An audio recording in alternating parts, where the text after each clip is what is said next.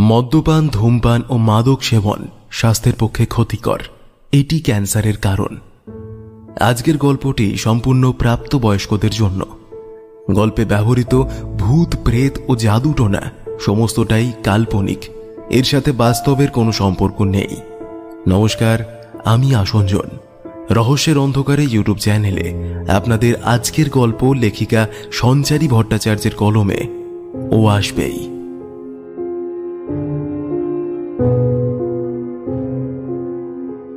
গ্রাম্য ভাবধারা এমনিতেই অনেক কুসংস্কারে আচ্ছন্ন। প্রেত বা পিসাচে তাদের তীব্র ভয় কাজ করে। আত্মহননের পরে আত্মা প্রেতে পরিণত হয় এবং সে তার ফেলে আসা অস্তিত্বকে খোঁজবার আশায় ব্যাকুল হয়ে ওঠে। সে খোঁজ বড়ই ভয়ঙ্কর। প্রেতাত্মা বিচরণ করতে পারে সর্বত্র, এমনকি প্রভাব বিস্তার করতে পারে মানুষের শরীরের ওপরেও। এভাবেই বিষয়টি আরও ভয়ানক আকার ধারণ করতে থাকে।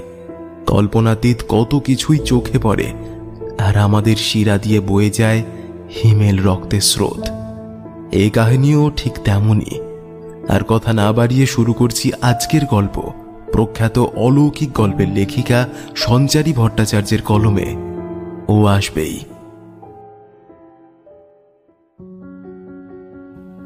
কলেজ জীবন থেকেই নির্বাণকে ভালোবেসে ফেলেছিল সুকৃতি। তাদের এই ভালোবাসার কাছে পৃথিবীর সর্বশক্তি হার মানতে বাধ্য। এমনই একটি আত্মবিশ্বাস নিয়ে সুকৃতি এগিয়ে যেতে চেয়েছিল। উভয় পরিবারের তরফেই তাদের এই ভালোবাসাকে খুব সহজেই স্বীকৃতি দেওয়া হয়েছিল। কলেজ জীবন সমাপ্তির পরেই নির্বাণ চাকরির খোঁজ করতে শুরু করেছিলেন। এক বছরের মধ্যেই এই সরকারি ব্যাংকের ম্যানেজারের পদে আসীন হয়ে যাওয়ার পরে ভবিষ্যতের চিন্তাও অনেকখানি দূরে পালিয়ে গিয়েছিল। এরপরে ছিল গাঁটছাড়া বাধার প্রতীক্ষা। একে অপরকে নিয়ে আগামীর স্বপ্ন দেখার প্রতীক্ষা। উভয় পরিবারের তরফ থেকেই তাদের এই সম্পর্ককে পূর্ণতা দেওয়ার প্রয়াস শুরু হলো। তারা যাতে বৈবাহিক সম্পর্কে আবদ্ধ হতে পারে, সেই ব্যবস্থা করতে শুরু করলেন পরিবারের লোকেরা। ধীরে ধীরে বিবাহের দিন ক্রমে এগিয়ে আসতে লাগল। নির্বাণের মাতা পিতার কাছে সুকৃতির সৌন্দর্য নিয়ে কোনো প্রশ্ন না থাকলেও উভয়ের কুষ্টি বিচার করে বিবাহ দেওয়ার ক্ষেত্রে তারা এক বিশেষ তাগিদ অনুভব করেছিলেন। গ্রাম বাংলার চিরাচরিত প্রক্রিয়াগুলিকে আমরা কতজনই বা নিজের মনের থেকে আড়ালে রাখতে পারি? এর মধ্যেই নাকি উভয় পরিবারের শান্তি ও সুখ সমৃদ্ধি নিহিত থাকে। ছেলের পরিবারের এই আর্জিকে খণ্ডাতে পারার মতো সাহস আজও মেয়েদের পরিবারের হয়নি। তাই তাদের আর্জি মেনে নিয়ে সকলে নির্বাণের গ্রামের বাড়ির উদ্দেশ্যে রওনা হয়ে গেলেন। নির্বাণের দেশের বাড়িটি ছিল পশ্চিম মেদিনীপুরের এক প্রত্যন্ত গ্রামে। সুরিগঞ্জের এই উর্বর জমিতে বেশ ভালোই ফসল ফলত। নির্বাণ এই দেশের বাড়িতে খুব একটা আসতেন না, কিন্তু তার মাতা পিতা প্রায় সময় গ্রামের বাড়িতে এসে ঘুরে যেতেন। এই গ্রামে তাদের জমি জমার অভাব ছিল না। ঠাকুরদার সময় থেকে এই গ্রামের ভিটেতে চাষবাসের প্রক্রিয়া প্রচলিত ছিল। তার থেকেই একটা মোটা টাকা আয় হয়ে যেত। নির্বাণের পিতাও এই গ্রামের স্কুলেই পড়াশুনো করেছিলেন। এরপর শহরে গিয়ে বাকি পড়াশুনোর কাজ সম্পন্ন করেছিলেন। বহুবার নির্বাণকে গ্রামের বাড়িতে ঘুরে যাওয়ার জন্য অনুরোধ করেছিলেন তার ঠাকুরদা। কিন্তু গ্রামের এই নির্জন পরিবেশের প্রতি চিরকালই বিমুখ থাকার সিদ্ধান্ত নিয়ে ফেলেছিলেন নির্বাণ। ফলে কোনোদিনই তাকে সুরিগঞ্জের মুখ হতে দেখা যায়নি। পিতা ও মাতা মাঝে মধ্যে এখানে এসে গ্রামের বাড়ি দেখাশোনা করে যেতেন। ঠাকুরদার মৃত্যুর পরে ঠাকুমা আরও বেশ কিছুদিন জীবিত ছিলেন। কিন্তু তার মৃত্যুর পরে নির্বাণের পিতামাতাও এখানে খুব একটা বেশি আসতে পারতেন না। গ্রামের মানুষদের উপরেই তিনি জমি জায়গার দায়িত্ব দিয়ে চলে গিয়েছিলেন। গ্রামের পঞ্চায়েত প্রধান শ্রী বিশ্বনাথ বাবুর নেতৃত্বাধীনেই গোটা বিষয়টির দায়িত্ব অর্পিত ছিল। তিনি নিজের ভাগটুকু বুঝে নিয়ে বাকি অংশে স্বাধীনভাবে চাষবাস করতে দিতেন। এখান থেকে প্রাপ্য লভ্যাংশ পৌঁছত নির্বাণের পরিবারে। সেখান থেকেই একটা মোটা টাকা আয় হয়ে যেত নেপালবাবুর। এছাড়াও নির্বাণের চাকরি আরও কয়েকটা ছোটখাটো ব্যবসা সব মিলিয়ে অর্থের খুব একটা অভাব অনুভব করতেন না নেপালবাবু। অপরপক্ষে সুকৃতির পিতা ছিলেন স্কুলের হেডমাস্টার। মা যদিও পরজীবী, তবে গৃহস্থালির কাজে তিনিও ছিলেন বেশ পটু, ফলে উভয় পরিবারের মধ্যেই অর্থের বিষয়টিকে কখনো খুব একটা জোর দিয়ে দেখা হয়নি। তাদের উভয় পরিবারের মধ্যে সম্প্রীতি রক্ষার বিষয়টি সর্বাপেক্ষা প্রাসঙ্গিক হয়ে দাঁড়িয়েছিল। তারা মানুষের মনের কদর করতে জানতেন, পাশাপাশি হৃদয়েরও। দুই পরিবারের তরফ থেকেই তাদের বিবাহের বিষয়টির উপরই জোর দেওয়ার কাজ শুরু হয়েছিল। এর নেপথ্যে কোনো ঘটকের মধ্যস্থতা না থাকায় তারাই একজন জ্যোতিষীকে কাজে নিয়োগ করেছিলেন। সুকৃতির পরিবারের কারোরই এই সকল বিষয়ে তেমন একটা বিশ্বাস ছিল না, তবে নির্বাণের পিতার কাছে সুকৃতির কুণ্ডলিনী দোষের বিষয়টি দূর করার কাজটি গুরুত্বপূর্ণ হয়ে দাঁড়িয়েছিল। জ্যোতিষী জানিয়েছিলেন, এই দোষ কাটাতে না পারলে বিয়ের দু মাসের মধ্যে এই মেয়ে তোর ছেলেকে খেয়ে ফেলবে, নেপাল। এই দোষ যার কপালে আছে, সেই মেয়ে কোনো দিনও সুখী হতে পারবে না। তোরা এই দোষ পরিশোধনের জন্য মেয়েটিকে বটগাছ অথবা কুকুরের সাথে বিয়ে দে। তবেই এই মেয়েটি দোষমুক্ত হতে পারবে। এই ক্রিয়া আমিই করব। তোদের দেশের বাড়িতে যেতে হবে। তিথি মেনে এই বিধি সম্পন্ন করতে পারলেই মেয়েটি বিপদ মুক্ত হবে। তারপরেই তুই ওদের দুজনের গাড় ছড়া বেঁধে দিস।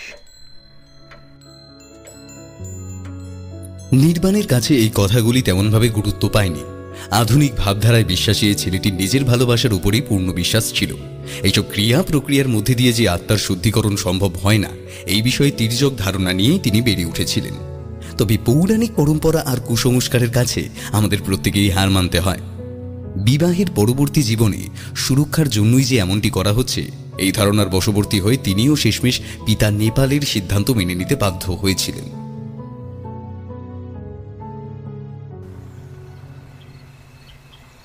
জানুয়ারি মাসের এক সন্ধ্যেতে সুরিগঞ্জের দিকে রওনা হয়ে গেলেন সকলে। সুকৃতি ও নির্বাণ রইলেন একটি গাড়িতে। আর দুজনের পিতামাতা সহ জ্যোতিষী বটুকেষ্ট চড়ে বসলেন আরেকটিতে। দুটি গাড়ি গ্রামের উদ্দেশ্যে এগিয়ে যেতে লাগল। সুরিগঞ্জে পৌঁছতে পৌঁছতে সন্ধ্যা হয়ে গেল। গাড়ি থেকে নামতেই নজরে পড়ল বিস্তীর্ণ চাষের জমি। নেপালবাবু সকলকে উদ্দেশ্য করে বললেন হ্যাঁ ব্যাস ব্যাস, এখানে গাড়িটা দাঁড় করিয়ে রাখুন। আজকের রাতটা আমরা আমাদের গ্রামের ভিটেতেই কাটিয়ে দিতে পারব। কোনো রকমে একটা রাত কাটিয়ে আগামীকাল সন্ধ্যের সময় যজ্ঞের কাজ সম্পন্ন করেই আবার কলকাতার উদ্দেশ্যে রওনা করা যাবে। আশা করি এই একদিনের মধ্যে খুব একটা অসুবিধার সম্মুখীন হতে হবে না কাউকে। নেপালবাবুর দিকে তাকিয়ে কেউই তেমনভাবে বাক্যবায় করতে চাইলেন না।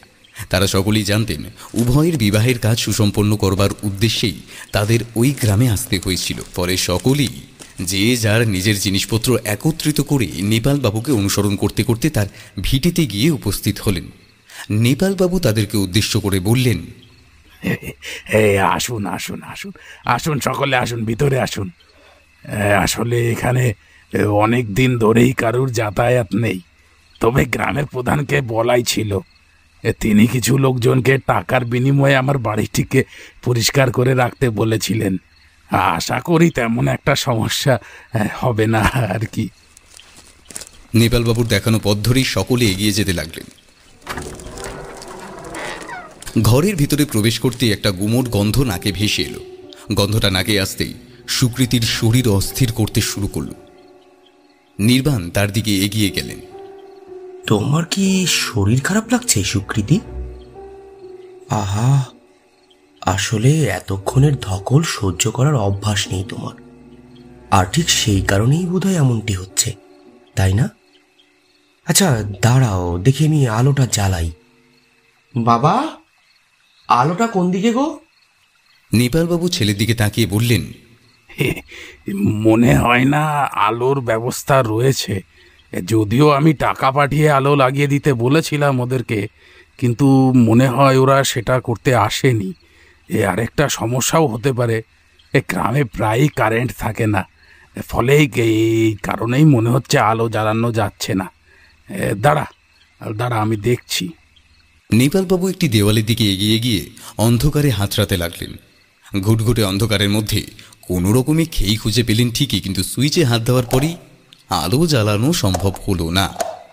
বেশ কয়েকবার সুইচটির উপরে কসরত করলেও কোনো সুরাহা হলো না। অগত্যা তিনি বিরক্ত সহকারে বললেন হ্যাঁ হ্যাঁ যা ভেবেছিলাম ঠিক তাই। গ্রামে কারেন্ট নেই আর ওই হতচ্ছাড়ার আমার কথাও রাখেনি। কালকেই আমি গ্রামের প্রধানটাকে আচ্ছা করে ঘা কতক দিয়ে দেব। হাত পেতে পয়সা নেওয়ার বেলায় সকলেই এক পায়ে এগিয়ে থাকে কিন্তু কাজের বেলায় সব অষ্টরম্ভা। নির্বাণ বললেন আচ্ছা বাদ দাও বাবা। এসব নিয়ে এখন আর মাথা গরম করে কোনো লাভ নেই। ভাগ্যিস, আমি বেশ কয়েকটা মোমবাতি নিয়ে এসেছিলাম। ওই দিয়েই আজকের রাতটা কাজ চালিয়ে নেওয়া যাবে। আশা করি আমাদের থাকার কোনো সমস্যা হবে না, কিন্তু বাথরুমটায় যেতে হলে তো বেশ সমস্যায় পড়তে হবে বলে মনে হচ্ছে। আসার পথে দেখলাম ঘর থেকে বেশ কিছুটা দূরে রয়েছে সেটা। আলো ছাড়া সেদিকটায় যাওয়াও তো বেশ বিপজ্জনক। দাঁড়াও, দেখি তোমরা এখানেই সব থাকো। আমি আর সুকৃতি গিয়ে গাড়ি থেকে মোমবাতি আর দেশলাইগুলো বরং নিয়ে আসি। ওরা সকলেই নির্বাণের কথায় সায় দিলেন। নির্বাণ সুকৃতিকে সঙ্গে নিয়ে গাড়ির উদ্দেশ্যে রওনা হয়ে গেলেন। পথে যেতে যেতেই সুকৃতির শারীরিক অবস্থার আরও অবনতি ঘটতে শুরু করল। কিছুটা দূরে যাওয়ার পরেই ক্ষেতের পাশের জমিতে কিছুটা ফাঁকা স্থান দেখে তরতর করে নেমে গেলেন সুকৃতি। তারপরে একটি শুকনো গাছের ডাল ধরে বমি করতে শুরু করলেন। নির্বাণ বিষয়টি লক্ষ্য করা মাত্রই তার দিকে দৌড়ে গেলেন। কি হয়েছে সুকৃতি? সেই থেকে দেখছি তোমার শরীর অস্থির করছে। তখন থেকেই দেখতে পাচ্ছি তোমার অস্বস্তি হচ্ছে। ঠিক কি হচ্ছে, আমায় একটু বলবে? আমি কিছু ওষুধ তো সঙ্গে করে নিয়েই এসেছি। তেমনটা হলে আমি তোমাকে দিচ্ছি। মনে হচ্ছে এতটা জার্নি করে আসবার ফলেই তোমার বদ হজম হয়ে গেছে। এছাড়া গাড়িটাও রাস্তায় কোথাও দাঁড়ায়নি। তাড়াহুড়োতে সারাদিন তেমনভাবে কিছু খাওয়া দাওয়াও করতে পারোনি তুমি। আর এই পেট খালি থাকার জন্যই তোমার সমস্যা হয়ে গেছে। যাক, একটু উঠে এসো। আর বমি করো না। এই নিজেকে একটুখানি সামলাও। ওরা এসব জানতে পারলে খুব দুশ্চিন্তা করতে শুরু করবে তো। বুঝতেই তো পারছ, একেবারে অজ পাড়াগা এখানে ডাক্তার বুদ্ধির কোনো ঠিকানাও খুঁজে পাওয়া সম্ভব নয়। আর এই অবস্থায় যদি তোমার শরীর আরও বিগড়ে যেতে শুরু করে, তাহলে তো সেটা রিস্ক হয়ে যাবে। গাড়িতে কিছু খাবার রয়েছে।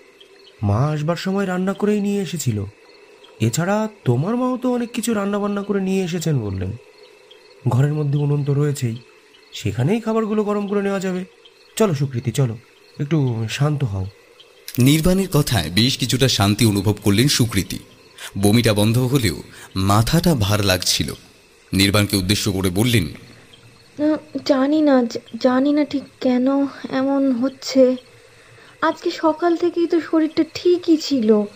কিন্তু এই গ্রামে পা রাখার পর থেকেই শরীরটা অদ্ভুত রকম খারাপ লাগছে। ঠিক ঠিক বুঝতে পারছি না। বারবারই গা গোলাচ্ছে, বমি পাচ্ছে। আগেও বহুবার খালি পেটে থেকেছি, কিন্তু এরকম শরীর খারাপ তো কোনোদিন হয়নি। এখন কেন এরকম লাগছে? কিছুতেই বুঝতে পারছি না। কথাটা শেষ করতে না করতে আরও কিছুটা বমি হয়ে গেল সুকৃতির। বিষয়টি দেখেই মাথায় হাত পড়ল নির্বাণের। আচ্ছা তুমি এখানে কিছুটা সময় অপেক্ষা করো সুকৃতি। আমি আসছি। এই গাড়ি থেকে খাবার দাবার আর মোমবাতিগুলো নিয়ে চলে আসব। মা বাবারা শুধু জামা কাপড়ের ব্যাগগুলোই তো নিয়ে এসেছেন। বাকি প্রয়োজনীয় জিনিসপত্রগুলো তো গাড়িতেই রয়ে গেছিল। সেগুলোই নিতে যাচ্ছি। তুমি এখান থেকে কোথাও চলে যেও না। কেমন? সুকৃতি নির্বাণের কথায় ঘাড়ে নেড়ে সায় দিলেন। নির্বাণ এগিয়ে গেলেন গাড়ির দিকে। রাতের আধার গায়ে মেখে স্থবির চিত্তে দাঁড়িয়েছিল গোটা জায়গাটি। ওই জায়গাটির সাথে কোনো এক নিবিড় সম্পর্ক অনুভব করছিলেন সুকৃতি। কারুর উপস্থিতি বারে বারে তার মনের মধ্যে উকি দিচ্ছিল।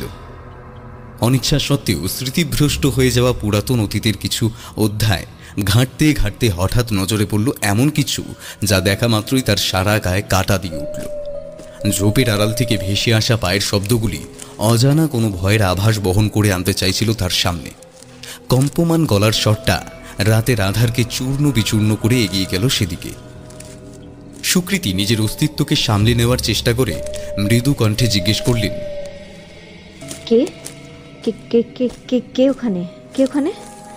আমাকে আমাকে আমাকে ভয় দেখানোর চেষ্টা করবেন না। কেমন? কে কে কে ওখানে? কে ওখানে? বেরিয়ে আসুন। বেরিয়ে আসুন বলছি। এক্ষুনি বলছি বেরিয়ে আসুন। জিজ্ঞাসা শেষ হতেই আবার চারিপাশের পরিবেশটি আগের মতোই শান্ত হয়ে পড়ল। মনে হচ্ছিল কিছুক্ষণ আগে হওয়া শব্দগুলি সনসনে হাওয়ার স্রোতে কোথাও যেন গায়েব হয়ে গিয়েছিল। সেই হাওয়ার টানের সাথে সাথে সুকৃতির বুকের ভিতরে জমে থাকা ভয়গুলিও আস্তে আস্তে দিক পরিবর্তন করতে শুরু করেছিল। ঠিক সেই সময়ে হঠাৎ কারোর কণ্ঠস্বর তার মনের ভিতরে থাকা উদ্বেগকে আরও বাড়িয়ে দিল। কি কিরে সুকৃতি চিনতে পারছিস আমাকে? এত সহজে তো ভুলে যাওয়ার কথা নয় আমাকে। গলার স্বরের সাথে অতীতের সেই স্মৃতি বিজড়িত কণ্ঠের অদ্ভুত মিল পেল সুকৃতি। সামনে তাকাতেই দেখল সম্বিত দাঁড়িয়ে। বিষয়টা দেখা মাত্রই পুনরায় গায়ে কাটা দিয়ে উঠল তার। তুই? তুই এখানে এলি কীভাবে? তোর সাথে তো সেই কলেজের পর আর কোনোদিন দেখাই হয়নি। এছাড়া এত রাতে এরকম একটা নির্জন জায়গায় সত্যিই অবাক হচ্ছি। সম্বিত বেশ কিছুটা দূর থেকেই দাঁড়িয়ে মৃদু হাসলেন তারপর সুকৃতিকে উদ্দেশ্য করে বললেন আরে তোকে বলেছিলাম না আমি এই গ্রামেই থাকি। কলেজে পড়াকালীনই বলেছিলাম। তোর একেবারেই মনে নেই হয়তো। আসলে, তোরা এখানে আসবি, সেটা আমি একেবারেই জানতাম না। আর গ্রামের প্রধানের কাছ থেকে খবরটা পেয়েই দেখতে এলাম। ওই গ্রামের প্রধানের সাথে আমার বাবার খুব ভালো সম্পর্ক, জানিস তো? তাই তিনি আমাদেরকে জানালেন। এছাড়া নেপাল কাকুর বিটের দেখাশোনা করার জন্য, আমি আর গ্রামের বেশ কিছু ছেলের সাথেও কথা বলেছিলাম। তাই আর কি এসব ব্যাপারে খবর রেখেছি। তুই হঠাৎ এখানে? আর নেপাল কাকুর সাথে তোর চেনা জানাই বা হলো কি করে? সুকৃতির কাছে সম্বিতের উপস্থিতিটাই ছিল অবাক করার মতো। তারপর এত রাতে ক্ষেতের মাঝখানে এভাবে দাঁড়িয়ে কেই বা প্রশ্ন করে?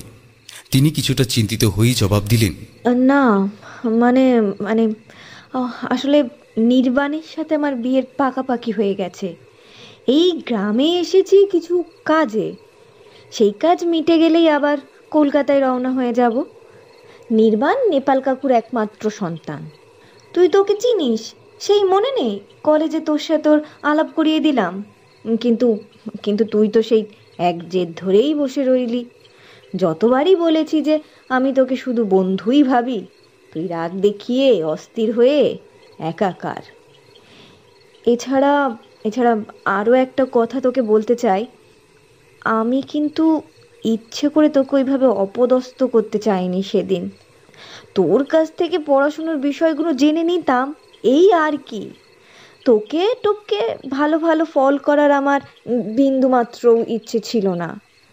আমি তোকে অনেকবার বিষয়টা জানাতে চেয়েছিলাম, কিন্তু হঠাৎ তুই কোথায় যে গায়েব হয়ে গেলি, আর খুঁজেই পেলাম না। ইতিমধ্যেই নির্বাণের কণ্ঠস্বর কানে আসতেই পিছন ফিরে তাকালেন সুকৃতি। কিছুটা থতমত হয়ে গেলেন। তার চোখ মুখের এমন পরিবর্তন নির্বাণকেও বেশ কিছুটা ভাবিয়ে তুলল।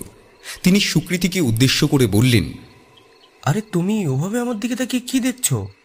আরে তুমি আমার দিকে ওভাবে তাকিয়ে রয়েছো কেন? সুকৃতি প্রত্যুত্তরে বললেন আরে আরে জানো সেই সম্বিত। আরে সেই কলেজ পড়াকালীন যে ছেলেটার সাথে তোমার আলাপ করে দিয়েছিলাম না মনে পড়ছে না তোমার? আরে বাবা টপার ছিল যে ছেলেটা টপার। ওর সাথে এতক্ষণ কথা বলছিলাম। ওই তো ওই তো ওই তো ওখানে আমার সাথে কথা বলছিল সম্বিত। নির্বাণ সুকৃতির কথা মতন সামনের দিকে তাকিয়ে কাউকেই দেখতে পেলেন না। সনসনে বাতাসের শব্দের মধ্যে দিয়ে আরও বেশ কয়েকটি শব্দ তার কানের কাছ ঘেঁষে অন্ধকারে গায়েব হয়ে গেল। সুকৃতির কথাগুলি আরও একবার স্মরণ করতেই তিনিও থতমত খেয়ে গেলেন। তারপর সুকৃতিকে উদ্দেশ্য করে জিজ্ঞাসা করলেন তুমি কি ভুল দেখছ? নাকি আমার সঙ্গে মজা করছ সুকৃতি? কেউ নেই এখানে। ভালো করে তাকিয়ে দেখো। আমি যখন জিনিসপত্রগুলো নিয়ে এদিকে আসছিলাম, তখন দেখলাম তুমি একা একা ওই অন্ধকার ক্ষেতের দিকে তাকিয়ে কার সঙ্গে যেন কথা বলে যাচ্ছ। বিষয়টা দেখা মাত্রই তো আমি জোরে জোরে পা চালিয়ে এদিকে আসতে শুরু করলাম। কিন্তু এখানে আসতেই দেখলাম তোমার কথা অব্যাহত রয়েছে, কিন্তু কোনো লোক দেখা যাচ্ছে না। বিষয়টা দেখেই তো আমি তোমার দিকে নজর ঘোরালাম। তারপর তোমার কাঁধে হাত দিতেই তুমি আমার দিকে তাকিয়ে এতটা উচ্ছ্বাসের সঙ্গে সম্বিতের কথাগুলো বলতে শুরু করলে। রিয়েলি সো স্ট্রেঞ্জ সুকৃতি আমি সত্যিই কাউকে দেখিনি। তুমি কার সঙ্গে কথা বলছিলে এতক্ষণ? এমনিতেই তোমাকে নিয়ে এত চিন্তায় রয়েছি আমি। তারপর রাতের বেলা এসব মস্করা ভালো লাগে বলো। নির্বাণের কথাগুলি কানে যেতেই আরও চমকে উঠলেন সুকৃতি। অন্ধকারের দিকে তাকাতেই তার বুকটা চ্যাত করে উঠল। নিজের মনকে আশ্বস্ত করতে পারছিল না তিনি। এতগুলো কথা বললাম যাকে সে কোথায় গেল? তোমার বিশ্বাস হচ্ছে না তো? তোমার বিশ্বাস হচ্ছে না আমার কথা? আরে আরে সম্বিতর মস্করা করার একটা বদ স্বভাব বরাবরই। দেখো, হয়তো ওখানেই লুকিয়ে পড়েছে তোমাকে দেখে। এই সম্বিত, আরে সম্বিত, এরম করছিস কেন? আর ও আমাকে বলল যে ওই গ্রামেই থাকে। এছাড়া আরও কত কথা বললাম ওকে। জানো, বলল, নেপাল কাকাকেও চেনে। ওই বাড়িটা দেখাশুনো করবার জন্য লোক পাঠিয়ে দিয়েছে। গ্রামের কয়েকটা ছেলেপুলেকে কাজে লাগিয়ে দিয়েছে। ওর বাবার সাথে নাকি গ্রামের প্রধানের ভালো সম্পর্ক রয়েছে। যদিও এখানে নাই আসবে তাহলে আমি এত কথা জানলাম থেকে নির্মাণ তুমি ভাবো তাহলে আমি এত কথা জানলাম থেকে ওদের চেঁচামেচির শব্দে নেপালবাবু বাইরে বেরিয়ে এলেন। আহ অনেকক্ষণ ধরেই এই চেঁচামেচির শব্দ পাচ্ছি আমি। কি হচ্ছেটা কি এখানে? নির্বাণ তুই সেই কখন গেছিস জিনিসগুলো আনতে? আর সুকৃতি ওরকমভাবে চিৎকার করছে কেন? নির্বাণ নেপালবাবুকে এই বিষয়গুলি সম্পর্কে অবগত করানোর উদ্দেশ্যে উদ্যত হতেই সুকৃতি তার দিকে তাকিয়ে নিষেধ করলেন। সুকৃতির ইশারা আন্দাজ করতে পেরেই নির্বাণ কথাগুলি উজ্জ্ব রেখেই বললেন ও কিছু না বাবা আমাদের মধ্যে একটা অন্য বিষয়ে আলোচনা হচ্ছিল। এমন কিছু ব্যাপার না। এমনিতে সব কিছু ঠিকঠাকই আছে। আসলে ওর শরীরটা ভালো লাগছিল না বলে আমি গাড়িতে রাখা বমি আর বদহজমের ওষুধগুলো আনতে গিয়েছিলাম। সেটাই নিয়ে ফিরছি। চলো সুকৃতি, চলো। এত রাতে আর বাইরে থাকা উচিত হবে না। বেশ ঠান্ডা পড়েছে আজ। নির্বাণ সুকৃতিকে সঙ্গে নিয়ে ঘরের দিকে এগোতে লাগলেন। পিছন দিক থেকে আবারও মনে হতে থাকল কেউ যেন সুকৃতির নাম ধরে রাখছে। পেছনের অন্ধকারের দিকে তাকাতেই আবার গাটা ছমছম করে উঠল সুকৃতির। ঘরে প্রবেশ করেই মোমবাতিগুলোকে জ্বালিয়ে দিলেন নির্বাণ। পরিসরটা আলোকিত হয়ে উঠল। কিছুটা দূরেই নজরে পড়ল একটি উনুন। সেখানেই খাবারগুলি গরম করে নিলেন তারা। তারপর রাতের খাওয়া শেষ করে শোয়ার প্রস্তুতি নিলেন। এত কিছুর মধ্যেও সুকৃতির মনের মধ্যে সম্বিতের কথাগুলি বারে বারে আলোকপাত করতে লাগল। সে যে ওখানে এসেছিল এই বিষয়টি সম্পর্কে নিশ্চিত হয়ে গেছিলেন তিনি। তাকে এভাবে বিচলিত দেখে জ্যোতিষী বললেন দেখ মা, এভাবে চিন্তা করে নিজের শরীরটাকে আর খারাপ করিস না। তোর কুষ্টিতে এমনিতেই কুণ্ডলিনী দোষ রয়েছে। এ দোষ যাদের থাকে, তারা এমন অনেক কিছুই দেখতে পায় যা সাধারণ মানুষের পক্ষে দেখা সম্ভব নয়। এই জন্যই তো শরীরটাও খারাপ করেছে। এছাড়া রাতের বেলা এই গ্রামগঞ্জে সকল রকমের উপদ্রব দেখতে পাওয়া যায়। তোর রাসটাও হালকা। তাই বোধহয় তুই ভুলভাল জিনিসপত্র দেখেছিস। সুকৃতি জ্যোতিষীকে উদ্দেশ্য করে বললেন সম্বিতকে কি আপনি ভূত বা পেতাত্মা ভাবছেন নাকি? আরে আরে সে বেঁচে রয়েছে। ও আমাদের সাথেই কলেজে পড়াশুনো করতো। এই গ্রামেই ওর পৈতৃক বাড়ি ছিল। কলকাতার হস্টেলে থেকে পড়াশুনো করতো। খুব ব্রিলিয়ান স্টুডেন্ট ছিল। ফার্স্ট হতো কলেজে। আসলে আসলে ওর আমাকে খুব ভালো লাগতো। কিন্তু আমি কোনোদিনও বিষয়টার প্রতি গুরুত্ব দিইনি। এই গ্রামে যে আমরা আসছি সেটাও নাকি ও গ্রামের প্রধানের কাছ থেকে জানতে পেরেছে। তাই রাতে আমার সাথে দেখা করতে এসেছিল। জ্যোতিষী এই বিষয়টা শুনে খুব একটা ঘাবড়ে গেলেন না। তিনি বললেন তাহলে হয়তো চলে গেছে। তুই লক্ষ্য করিসনি। এ আর এমন কি? নাও নাও শুয়ে পড়ো এবার। আমাদের সকাল সকাল উঠে পুজোর প্রস্তুতি নিতে হবে। মেলা কাজ পড়ে আছে। সেদিন রাতে আর কেউই তেমনভাবে কথা বাড়াতে চাইলেন না। যে যার মতন বিছানা নিলেন। পরের দিন সকাল হতেই ঘুম ভেঙে গেল সকলের আগের দিনের রাতের কথা কারোরই সেভাবে মনে ছিল না। পরের দিনের ব্যস্ততার ভিড়ে সেগুলো যেন কোথাও হারিয়ে গেল। একটু বেলার দিকে গ্রামের প্রধান বিশ্বনাথবাবু তাদের সকলের সাথে দেখা করতে এলেন। বিশ্বনাথবাবুকে দেখেই নেপালবাবু এগিয়ে গেলেন। এক গাল হেসে তাকে আলিঙ্গন করে বললেন এ কেমন আছো বিশ্বনাথ? আমি ভালো আছি বাবু। আপনারা সকলে কেমন আছেন? আমরাও বেশ আমরাও সকলে বেশ ভালো আছি বিশ্বনাথ। আচ্ছা তোমাকে এ, কিছু কথা জিজ্ঞাসা করার ছিল বুঝলে? হ্যাঁ বলেন না। আমার ছেলের সাথে এই মেয়েটির বিবাহ পাকা করেছি। তবে মেয়েটির কুণ্ডলিতে কিছু দোষ থাকার কারণে ওকে বট গাছের সাথে বিয়ে দিতে হবে। অনেকদিন আগেই যখন এখানে আসতাম, তখন ওই পুকুর পাড়ের বট গাছটা দেখতাম। আচ্ছা সেটা কি এখনও আছে বিশ্বনাথ? নাকি গ্রামের লোকেরা কেটে টেটে ফেলেছে? বিশ্বনাথ বটগাছের কথাটা শোনা মাত্রই কিছুটা ইতস্তত আচরণ করতে শুরু করলেন। তার অকস্মাৎ এমন পরিবর্তনের বিষয়টি কেউই সেভাবে আন্দাজ করতে পারলেন না। তবে তিনি যে কিছু একটা লুকিয়ে যেতে চাইছেন, এটি তার চোখ মুখের ভাষাই প্রমাণ করে দিচ্ছিল। নেপালবাবু জোর গলায় বললেন, আরে আরে, হয়েছেটা কি? তুমি এত ঠান্ডার মধ্যে ঘামছো কেন? ও কিছু না বাবু। আসলে এতটা জোরে জোরে হেঁটে আসার ফলে আমার গাম ঝরতে শুরু করেছে। তেমন কিছু বিষয় না। বাবু গ্রামের লোকেরা ওই গাছটি কেটে ফেলেননি। সেটা এখনও ওইভাবেই রয়েছে। ওই স্থানটিতে বেষ্টন করে রয়েছে সুবিশাল বটবৃক্ষটি। কোনো পরিবর্তন হয়নি। আপনারা আপনাদের কাজ করতে পেতেই পারেন। কোনো কোনো অসুবিধা নেই। এটা বলার জন্য তুই এতবার হোঁচট খাচ্ছিলিস। সত্যি বাবা। না আসলে ওই হেঁটে আসার ফলে হাঁপিয়ে গেছিলাম। তাই কথাগুলো ঠিকভাবে বলতে পারছিলাম না। আচ্ছা আচ্ছা একটু তাড়া আছে বাবু। আমি এখন আসি। কেমন? বিশ্বনাথের জন্য জল আনতে গেছিলেন সুকৃতির মা। কিন্তু ফিরে এসে দেখলেন সে চলে গিয়েছে। এ কি? আমি যে লোকটার জন্য জল আনতে গেলাম, লোকটা ওরকম ভাবে হাঁপাচ্ছিলেন কেন? সবকিছু ঠিকঠাক আছে তো এই গ্রামে?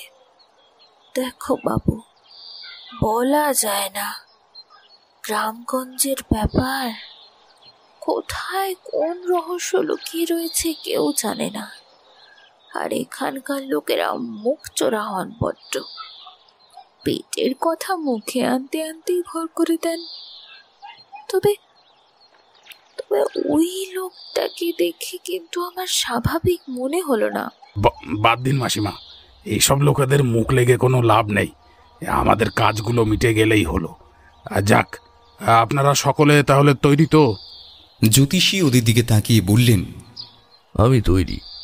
পুজোর সমস্ত সরঞ্জামগুলিকে আপনারা নিয়ে আসুন।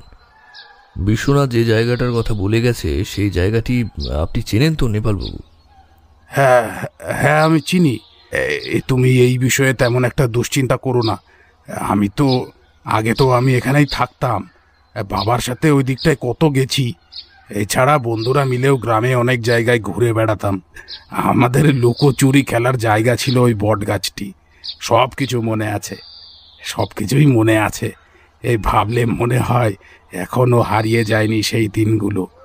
নাও নাও এবারে এগোনো যাক। চলো চলো।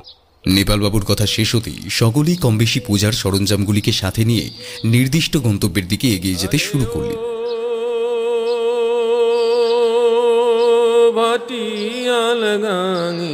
নাইয়া। ঠাকুর ভাইরে কইও আমায় ঠাকুর ভাইরে কইও আমায়, নায়র নিত আইয়া রে ভাটিয়াল গাঙের নাইয়া। আরে ও গ্রাম্য পথ ধরে বেশ কিছুটা এগিয়ে যাওয়ার পরই নজরে পড়ল একটি সুবিশাল বটবৃক্ষ এটি বাঁধানো পুকুর ঘাটের ধার ঘেসে দাঁড়িয়েছিল সেটি। দূর থেকে মাঝিদের গানের শব্দ ভেসে আসছিল। জ্যোতিষী বললেন যাক, আমরা সঠিক স্থানেই পৌঁছে গেছি। সন্ধে হতে যায়। আপনারা সকলে গোল হয়ে এই স্থানটিতে বসে পড়ুন। কিছু নির্দিষ্ট বিধি মেনে আমাদের প্রক্রিয়াটি সম্পন্ন করতে হবে। জ্যোতিষীর কথা মতন সকলেই স্থানটিতে গোল হয়ে বসে পড়লেন। তারপর একে অপরের মুখের দিকে তাকিয়ে জায়গাটি সম্পর্কে নানান কথা বলতে লাগলেন। এই সময় একটি অপ্রকৃতিস্থ লোককে নজরে পড়তেই প্রচণ্ড ঘাবড়ে গেলেন সকলে। লোকটিকে তারা ওই বটগাছের সামনে দাঁড়িয়ে বিজ করে নানান কথা বলে যেতে দেখলেন। লোকটিকে দেখা মাত্রই সকলের মনে হলো তিনি হয়তো পাগল। নোংরা জামা কাপড়ের আড়ালে লুকিয়ে থাকা রহস্যময় চেহারাটিকে পরবার সামান্য সময়টুকু ব্যয় করলেন না কেউই। মতাবস্থায় হঠাৎ গ্রামের প্রধান বিশ্বনাথবাবু এসে উপস্থিত হলেন। তিনি ওই লোকটিকে দূর দূর করে স্থানটি থেকে তাড়িয়ে দিতে লাগলেন। লোকটি বিশ্বনাথবাবুর দিকে ড্যাব ড্যাব করে তাকিয়ে কী সব সাপসাপান্ত করতে করতে স্থানটি ত্যাগ করে চলে গেলেন। বিষয়টি সকলের চোখে পড়লেও কেউই তেমনভাবে আগ্রহ প্রকাশ করলেন না। নেপালবাবু সহসা বিশ্বনাথকে উদ্দেশ্য করে বললেন আচ্ছা আচ্ছা কে- লোকটা কে? উদ্বাস্তুর মতন এখানে উপস্থিত হয়েছিল কেন? গাছটিকে লক্ষ্য করে বিড়বিড় করে কি বলে যাচ্ছিলেন? তুমি ওই লোকটিকে এভাবে তাড়িয়েই বা দিলে কেন? বিশ্বনাথবাবু আবার কোনো একটা বিষয়কে গোপন করার চেষ্টা করতে করতে বললেন, ও সব পাগল ছাগল লোক দাদা বাবু। ওসব লোকেদেরকে তেমন গুরুত্ব দেবেন না। জানি না কেন এই লোকটা বটতলার আশেপাশে দিবারাত পড়ে থাকেন। কি যে আছে এখানে তো একমাত্র তিনি জানেন। গ্রামের লোকেরা লোকটিকে রাতের বেলাতে ওই গাছের সাথে কথা বলতে দেখেছে। শুধু কথা বলতে দেখেছে ভুল হবে। লোকটি এক প্রকার ছকরা করে। দেখে মনে হবে ওখানে কেউ যেন রয়েছে। তার সাথে উনি কথা বলে চলেছেন। এইসব কথা শোনা মাত্রই বাকিদের শিরা বেয়েও হিমেল রক্তের স্রোত বয়ে গেল। বটগাছ নিয়ে পৌরাণিক ইতিহাসে এমনকি ভারতীয় শাস্ত্রে এমন অনেক কথাই বর্ণিত রয়েছে, যেগুলি একটি ভয়ঙ্কর অতীত রয়েছে। আর সেই অতীতের সাথে জুড়ে রয়েছে মানুষের ভবিষ্যৎ। তাই সকলেই কম বেশি বিষয়টিকে এড়িয়ে যাওয়ার চেষ্টা করতে লাগলেন। নেপালবাবু বিশ্বনাথকে উদ্দেশ্য করে বললেন, আমাদের আমাদের ক্রিয়া সম্পন্ন হওয়া পর্যন্ত তুমি এখানেই দাঁড়িয়ে পাহারা দেবে। কেউ যেন এখানে আসতে না পারে। আমি চাই না এখানে কেউ এসে বাধার সৃষ্টি করুক। এমনিতেই মেয়ের ভাগ্যে একাধিক দোষ রয়েছে। যতবার ক্রিয়াটি সম্পন্ন করবার চেষ্টা করেছি, ততবারই কোনো না কোনো বাধার সম্মুখীন হয়েছি আমরা। তাই আর কোনো সমস্যা চাই না আমি। যত তাড়াতাড়ি সম্ভব কাজ গুছিয়ে এখান থেকে চলে যেতে হবে। বুঝতেই পারছি কোনো একটা শক্তি আমাদের বাধা দিতে চাইছে। কিন্তু সেটা কি? নেপালবাবুর মুখে এসব কথা শুনেই ঘাবড়ে গেলেন। জ্যোতিষী নিজের কাজে মন দিলেন। তিনি সুকৃতিকে উদ্দেশ্য করে বললেন তুমি এখানে উঠে এসো মা। এই বটগাছটিকে তোমাকে সাতবার প্রদক্ষিণ করতে হবে। নির্বাণের সাথে বিবাহের পূর্বে তোমায় কায়মন বাক্যে এই বটগাছটিকেই নিজের স্বামী হিসেবে বরণ করতে হবে। বটের সাথে বিবাহ সম্পন্ন হলে পর তুমি দোষমুক্ত হবে। গাছটিকে প্রদক্ষিণ করবার সময়ে তুমি পিছনের দিকে ফিরে তাকাবে না। এই প্রক্রিয়া দোষ নিবারণের জন্যই করা হচ্ছে। তাই এই ক্রিয়ার মাঝে যদি কোনো বিঘ্ন ঘটে, তো হিতে বিপরীত হতে পারে। তাই খুব সাবধানে। আমি যখন বলব, তখনই তুমি থামবে। সাত পাক দেওয়ার সময় তুমি এই লাল সুতোটিকে গাছের সাথে জড়িয়ে জড়িয়ে এগিয়ে যাবে। এখানে যতখানি সুতো রয়েছে, তা সাতবার পাক দেওয়ার পক্ষে যথেষ্ট। তুমি মনে করবে, নির্বাণের সাথেই তোমার বিবাহ হচ্ছে। আর আমার বলা মন্ত্রগুলিকে নিজেও আওড়াবে মনে মনে। এক মনে ক্রিয়া সম্পন্ন করে তুমি আমার সামনে এসে বসবে। এরপর পুকুরের দিকে এগিয়ে যাব আমরা। তারপর দুবার ডুব দিয়ে উঠে আসবে তুমি। ব্যাস। এই ক্রিয়া সম্পন্ন হয়ে যাবে। দোষ নিবারণ হয়ে যাওয়ার পরে এই লাল ধাগাটি আমি তোমার ডান হস্তে বেঁধে দেব। তারপর গিয়ে ক্রিয়া সমাপ্ত হবে।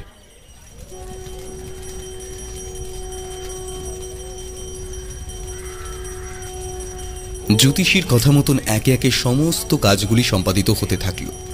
বটগাছটিকে সাতবার প্রদক্ষিণ করবার সময় বারে বারে মন্ত্রের প্রক্রিয়া চলার মাঝখানে কারোর একটা গলার স্বর ভেসে আসতে লাগল সুকৃতির কানে।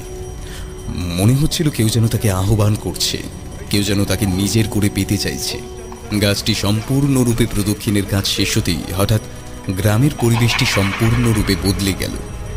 দমকা হাওয়া শুরু হলো। বিশ্বনাথবাবু বিষয়টা লক্ষ্য করেই বললেন, শীতকালের সন্ধ্যের আবহাওয়াতে এমন পরিবর্তন আগে তো কোনোদিন নজরে পড়েনি বাবু। মেয়েটি তো সব বিধি মেনেই পুজোর কাজ সম্পন্ন করেছে। তাহলে এমন অনর্থ কেন?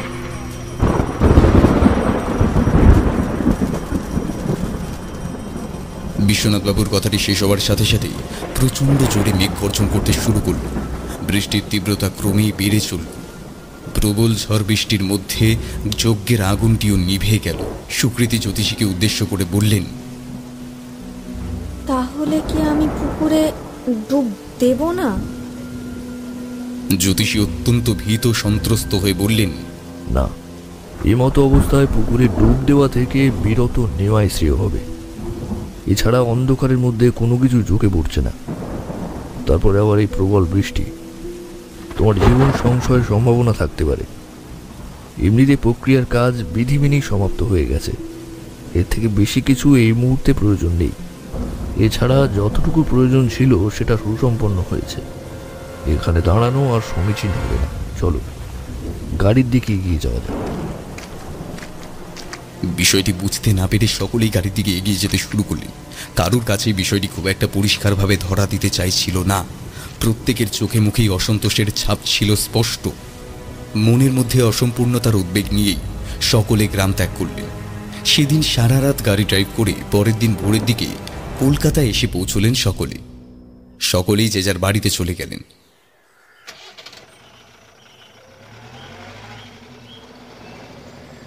নির্বাণ আর সুকৃতির বাড়ির দূরত্ব খুব একটা বেশি ছিল না। নেপালবাবু তাদের সকলকে জায়গা মতো নামিয়ে দিয়ে কিছু কাজের ছুতো দেখিয়ে ড্রাইভারের সাথে আলাদাভাবে কথা বলবার জন্য গাড়িটা নিয়ে বেশ কিছুটা দূরে গিয়ে দাঁড়ালেন। ড্রাইভারটি গাড়ি থেকে নেমে একটি ব্রিজের ধারে দাঁড়িয়ে দূরের জঙ্গল দেখতে দেখতে নেপালবাবুকে উদ্দেশ্য করে বললেন, স্যার আপনাকে আমি কাল থেকে একটা কথা বলব বলব ভাবছি, কিন্তু আপনি তো কিছুতেই আমার কথাটা শোনার চেষ্টা করছেন না। ড্রাইভারের কথা শুনে নেপালবাবু তার দিকে এগিয়ে এলেন। তারপর তাকে এক ধমক দিয়ে বললেন, তোকে তোকে কতবার বারণ করেছি না পরিবারের সামনে? আমাকে কোনো কথা না বলতে। আর তুই বারে বারে গাড়ির মধ্যে আমাকে ইশারা করেই যাচ্ছিলিস। যদি একবার বিষয়টা কেউ বুঝতে পেরে যেত, তখন কি হতো? আমাকে তো সকলের প্রশ্নের জবাব দিতে হতো।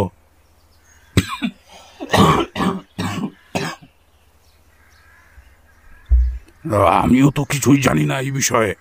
তাহলে সেটা তুই একবার ভেবে দেখবি না। আমার মুখটাই থাকতো না। ড্রাইভার বিশু বললেন স্যার আসলে ব্যাপারটা হচ্ছে ওই গাছটা বুঝলেন? কালকে রাতের বেলা আপনারা যখন সবাই ঘরে চলে গেলেন তখন আমি গাড়িটা নিয়ে একটু এদিক ওদিক ঘুরতে বেরিয়েছিলাম। গ্রামের দিকে তো আর তেমন আশা হয় না তাই ভাবলাম এই সুযোগে যদি আশপাশটা একটু ঘুরে দেখে আসা যায়। কিন্তু আমি যা দেখলাম তাতে নিজের চোখে বিশ্বাস করতে পারছিলাম না। নেপালবাবু চমকে উঠলেন। কেন? কি- এমন দেখেছিস তুই? ড্রাইভারটি কিছুক্ষণের জন্য থমকে গিয়ে বললেন রাস্তা দিয়ে গাড়ি চালাতে চালাতে দেখলাম ক্ষেতের মাঝে কিছু একটা যাচ্ছে। দূর থেকে দেখে মনে হয়েছিল কোনো ছেলেপুলে হবে হয়তো। কিন্তু গাড়ি ছুটিয়ে সামনের দিকে যত এগোতে থাকলাম, তত সেই দেহটি ধীরে ধীরে বায়বীয় কোনো জিনিসে পরিণত হয়ে গেল। মনে হলো যেন একরাশ ধোয়া ক্ষেতের মাঝখান থেকে বেরিয়ে চলেছে। আমি চিরকালই একটু ডাকাবুকো স্বভাবের। এই ধোঁয়াটিকে লক্ষ্য করে গাড়িটাকে আস্তে আস্তে ছোটাতে লাগলাম। দেখলাম সেটি ধীরে ধীরে অগ্রসর হয়ে পুকুর পাড়ের ওই বট গাছের কাছে এসে গাছটিকে বেষ্টন করে গোল গোল করে ঘুরতে শুরু করল। আমি মাথা মুন্ডু বুঝতে না পেরে গাড়ি থেকে নেমে সেদিকে এগিয়ে গেলাম। এগিয়ে গিয়ে দেখলাম সেটি একটি ধীরে ধীরে বিশাল আকার চেহারা নিল। কালো রঙের সেই ভয়ঙ্কর চেহারাটি দেখে আমার তো শরীরের রক্ত হিম হয়ে গেছিল, স্যার। এরপরে এরপরে আমি দেখলাম সেই সেই বিশাল চেহারা দানবের মতো কিছু একটা বট গাছের উপর দিয়ে উঠে অন্ধকারের মধ্যে কোথাও একটা মিলিয়ে গেল। আমি কিছুতেই আর সেটিকে খুঁজে পেলাম না। গাছের পাশে আড়াল থেকে বিষয়টা লক্ষ্য করছিলাম। এমন সময় ওই ওই পাগল লোকটা ওখানে এসে কী সব বলে ডাকছিল না কাকে?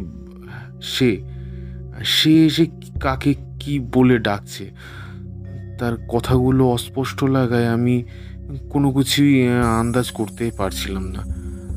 এমন সময় এমন সময় দেখলাম ওই লোকটি আমাকে দেখতে পেয়ে ইশারা করে কাকে যেন নেমে আসতে বলছেন। লোকটি আমাকে কীভাবে দেখতে পেয়েছিলেন আমি সত্যিই জানি না, স্যার।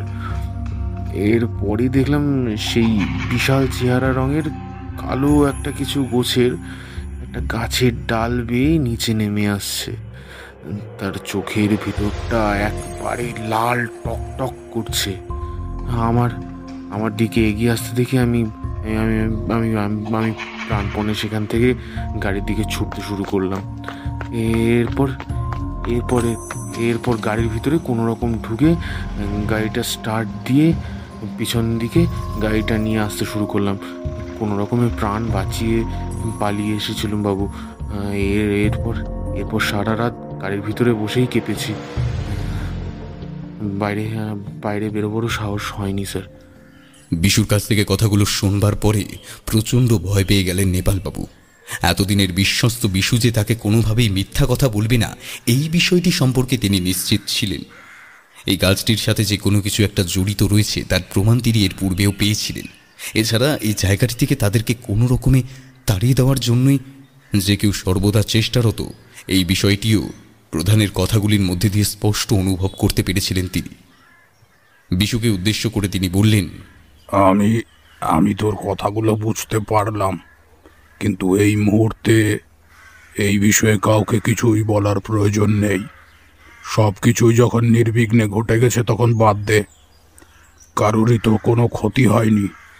তাহলে আবার তাহলে আবার ভয় পাওয়ার কি আছে? আচ্ছা আচ্ছা তুই গতকাল রাতে মদ খেয়েছিলিস। সত্যি করে বল। হ্যাঁ হ্যাঁ হ্যাঁ স্যার। তা অল্পের উপর একটু খেয়ে ফেলেছিলাম বুঝতেই পারছেন। প্রচণ্ড ঠান্ডা, তার উপর বইয়ের কথা খুব মনেও পড়ছিল। কিন্তু বিশ্বাস করুন স্যার বিশ্বাস করুন আমি আমি কালকেও এতটাও বেশি খাইনি যে ভুলভাল কিছু দেখব। আমি সত্যি নেপালবাবু বিশুকে কথাগুলি শেষ করতে দিলেন না। তার আগেই তিনি তাকে উদ্দেশ্য করে বললেন শোন যা হওয়ার তা হয়ে গেছে। এখন এই সব বিষয়ে আর কথা বাড়িয়ে লাভ নেই। এছাড়া এত লোকের মুখে এত রকমের কথা শুনতে পেলাম। কিন্তু কাউকেই প্রমাণ নিয়ে কথা বলতে দেখলাম না। এখন চল, বিয়ের বন্দোবস্ত করতে হবে। অনেক কাজ পড়ে আছে, চল। এসব সাধারণ জিনিস নিয়ে পড়ে থাকলে চলবে না। বিশুর সাথেই বাড়ির উদ্দেশ্যে রওনা হয়ে গেলেন নেপালবাবু। বাড়িতে পৌঁছে তিনি দেখলেন তার স্ত্রী নির্মলা দেবী চুপচাপ সোফার উপরে বসে রয়েছেন। নির্বাণও বসে রয়েছে তার মায়ের পাশে। নেপালবাবুকে দেখা মাত্রই নির্মলা দেবী উত্তেজিত হয়ে উঠলেন। আমাদের সাত তাড়াতাড়ি নামিয়ে দিয়েই ওই লোকটার পেছনে দৌড়েছে। যবে থেকে ওই গ্রামে গেছি, তবে থেকেই কিছু না কিছু ঘটে চলেছে। যাওয়ার পথে রাস্তায় বিপদ। তারপরে আবার ওখানে পৌঁছে নানান রকম ঘটনা। এমনকি ফিরে আসবার সময় ওরকম একটা ঝড় বৃষ্টির মধ্যে আমাদের পড়তে হলো। আচ্ছা এই মেয়েটার মধ্যে এমন কি আছে? যে মেয়েটাকে আমাদের বাড়ি বউ করে আনতে হবে। যখন জানতে মেয়েটার ভাগ্যে কুণ্ডলিনী দোষ রয়েছে তখন ওই মেয়েটাকে ঘরে আনা কি খুবই দরকার ছিল? কলকাতা শহরে কি আর মেয়ে ছিল না? নেপালবাবু নির্বাণের দিকে তাকিয়ে বললেন আমার মনে হয় সেটা তোমার ছেলেকে জিজ্ঞাসা করলেই বরং ভালো হবে। আমি তোমার ছেলেকে ওই মেয়েটার সাথে প্রেম করতে বলিনি। এটাও বলিনি যে আমার ওই মেয়েটাকে ভীষণ রকম পছন্দ হয়েছিল। তোমরাই তখন মা ছেলেতে মিলে আমার কোনো কথাই শুনতে চাওনি। এখন যখন এইসব ঘটনা ঘটছে, তখন তোমাদের টনক নড়েছে। যাক, এসব কথা বাদ দাও। যা হবার তা তো হয়ে গেছে। এখন আমাদের বিয়ের জন্য প্রস্তুতি নিতে হবে। গ্রামে যা ঘটেছে, সেসব নিয়ে মাথা ঘামিয়ে লাভ নেই। আমরা সকলে সুষ্ঠুভাবে শহরে ফিরে আসতে পেরেছি, এটাই যথেষ্ট। জ্যোতিষী তো বললেন যে পুজোর কাজ সম্পন্ন হয়েছে। তাহলে আবার এত চিন্তা করার কি আছে? বিয়ের পরে না হয় আরও একবার শান্তি সস্তানের ব্যবস্থা করে দেওয়া যাবে। আশা করি সব সমস্যা মিটে যাবে। নেপালবাবুর কথা শুনে শান্ত হলেন নির্মলা দেবী। নির্বাণ সেখানে মুখ খুললেন না। অন্যদিকে সুকৃতিদের বাড়িতেও বিয়ের তোড়জোড় শুরু হয়ে গিয়েছিল। পরিবারের সকলেই এই অনুষ্ঠানটি নিয়ে বিশেষভাবে উৎসুক হয়ে উঠেছিলেন। তাদের সকলের কাছে এই বিবাহটিকে নিয়ে এক আলাদাই উন্মাদনার সৃষ্টি হয়েছিল। বিবাহের দিন ক্রমশ এগিয়ে আসতে থাকল, কিন্তু এরই মধ্যে ঘটতে থাকল একাধিক অঘটন। সুকৃতির আচরণের মধ্যে এক বিশেষ পার্থক্য নজরে পড়তে থাকল সকলের। নিজের বিয়ে এগিয়ে আসলে প্রতিটি মেয়ের চোখে মুখে এক আলাদাই দীপ্তি লক্ষ্য করা যায়। সেখানে সুকৃতির মুখে ছিল অন্ধকারের ছায়া। খাওয়া দাওয়ার বিষয়টি থেকে শুরু করে নিজের প্রতিও সে যত্ন নেওয়া এক প্রকার ছেড়েই দিয়েছিল। পরিবারের কেউই এর সঠিক কারণ অনুধাবন করতে পারছিলেন না। তারা বহুবার বহু নামী ডাক্তারদের কাছে যাওয়া সত্ত্বেও এর বিহিত করতে না পেরে একদিন পাত্রপক্ষের সকলকেই বাড়িতে ডেকে পাঠানোর সিদ্ধান্ত নিলেন সুকৃতির শারীরিক অবস্থার অবনতির বিষয়টি নিয়ে সর্বাধিক চিন্তা প্রকাশ করলেন নির্বাণ। কিন্তু তার পাশাপাশি আরেকজনেরও মনেও চিন্তার মেঘ জড়ো হতে দেখা যাচ্ছিল। তিনি হলেন নেপালবাবু। নেপালবাবুর কাছে গোটা ব্যাপারটাই ছিল সন্দেহজনক। সবার কথা সত্যি বলে না ভাবলেও ড্রাইভার বিশুর কথাগুলিকে তিনি কিছুতেই অবিবেচ্য বলে ধরে নিতে পারলেন না। সত্যি যে সুরিগঞ্জের মাটিতে কোনো না কোনো অঘটন ঘটেছিল, এই বিষয়টি তিনি মনে মনে বিশ্বাস করতে বাধ্য হয়েছিলেন। সুকৃতির বাড়িতে প্রবেশের পরেই তার এই ধারণাটি অনেক বেশি মাত্রায় প্রকৃষ্ট হয়েছিল। সুকৃতির ঘরে গিয়ে তিনি দেখলেন তার চোখ মুখ একেবারে শুকিয়ে গেছে। বিছানার সাথে লেগে গেছে মেয়েটি। তার এই অবস্থা দেখে নেপালবাবুর মনের গভীরে লুকিয়ে থাকা ভয়টা আরও অধিক মাত্রায় দানা বাঁধতে শুরু করেছিল। তিনি সুকৃতির দিকে এগিয়ে গিয়ে বললেন আমি তো কিছুই বুঝতে পারছি না। মাঝখানে একটা মাস হয়তো আমরা কেউ ওই বাড়ি থেকে তোমার কাছে আসতে পারিনি। ব্যবসার কিছু কাজ পড়ে গেছিল। আর তাছাড়া নির্বাণও একটু ব্যস্ত হয়ে পড়েছিল তাই সেভাবে ফোনেও যোগাযোগ করতে পারিনি। কিন্তু কিন্তু এসব কি দেখছি মা? তোমার শরীরের এমন অবস্থা কি করে হলো? তুমি তো দিব্যি সুস্থ ছিলে।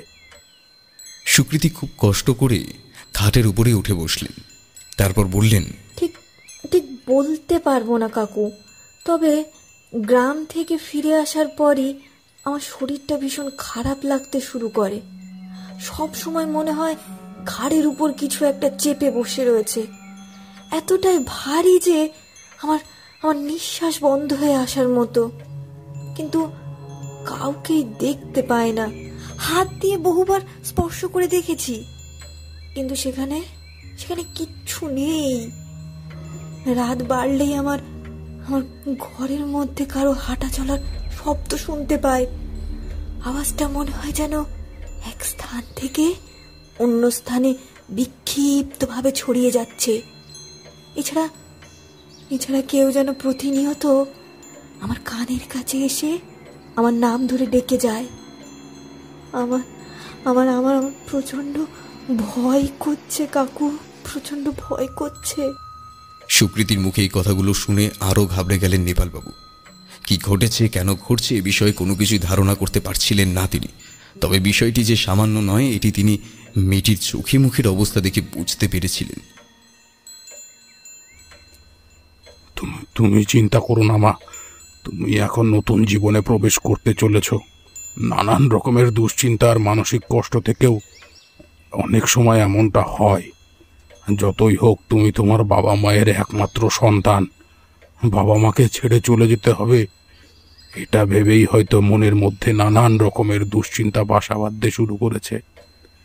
আর তা থেকেই হয়তো তুমি এত দুর্বল হয়ে পড়েছ।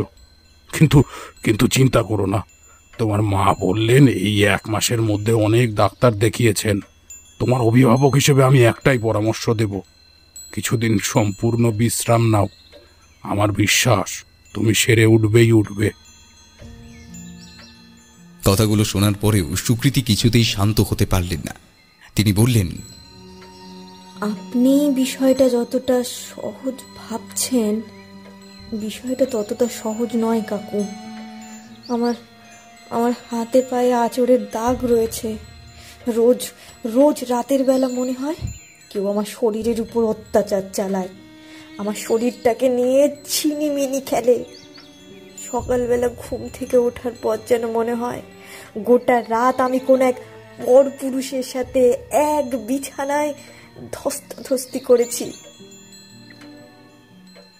সুকৃতির মুখে অকপটে এমন কথা শুনে বেশ কিছুটা লজ্জিত অনুভব করলেন নেপালবাবু।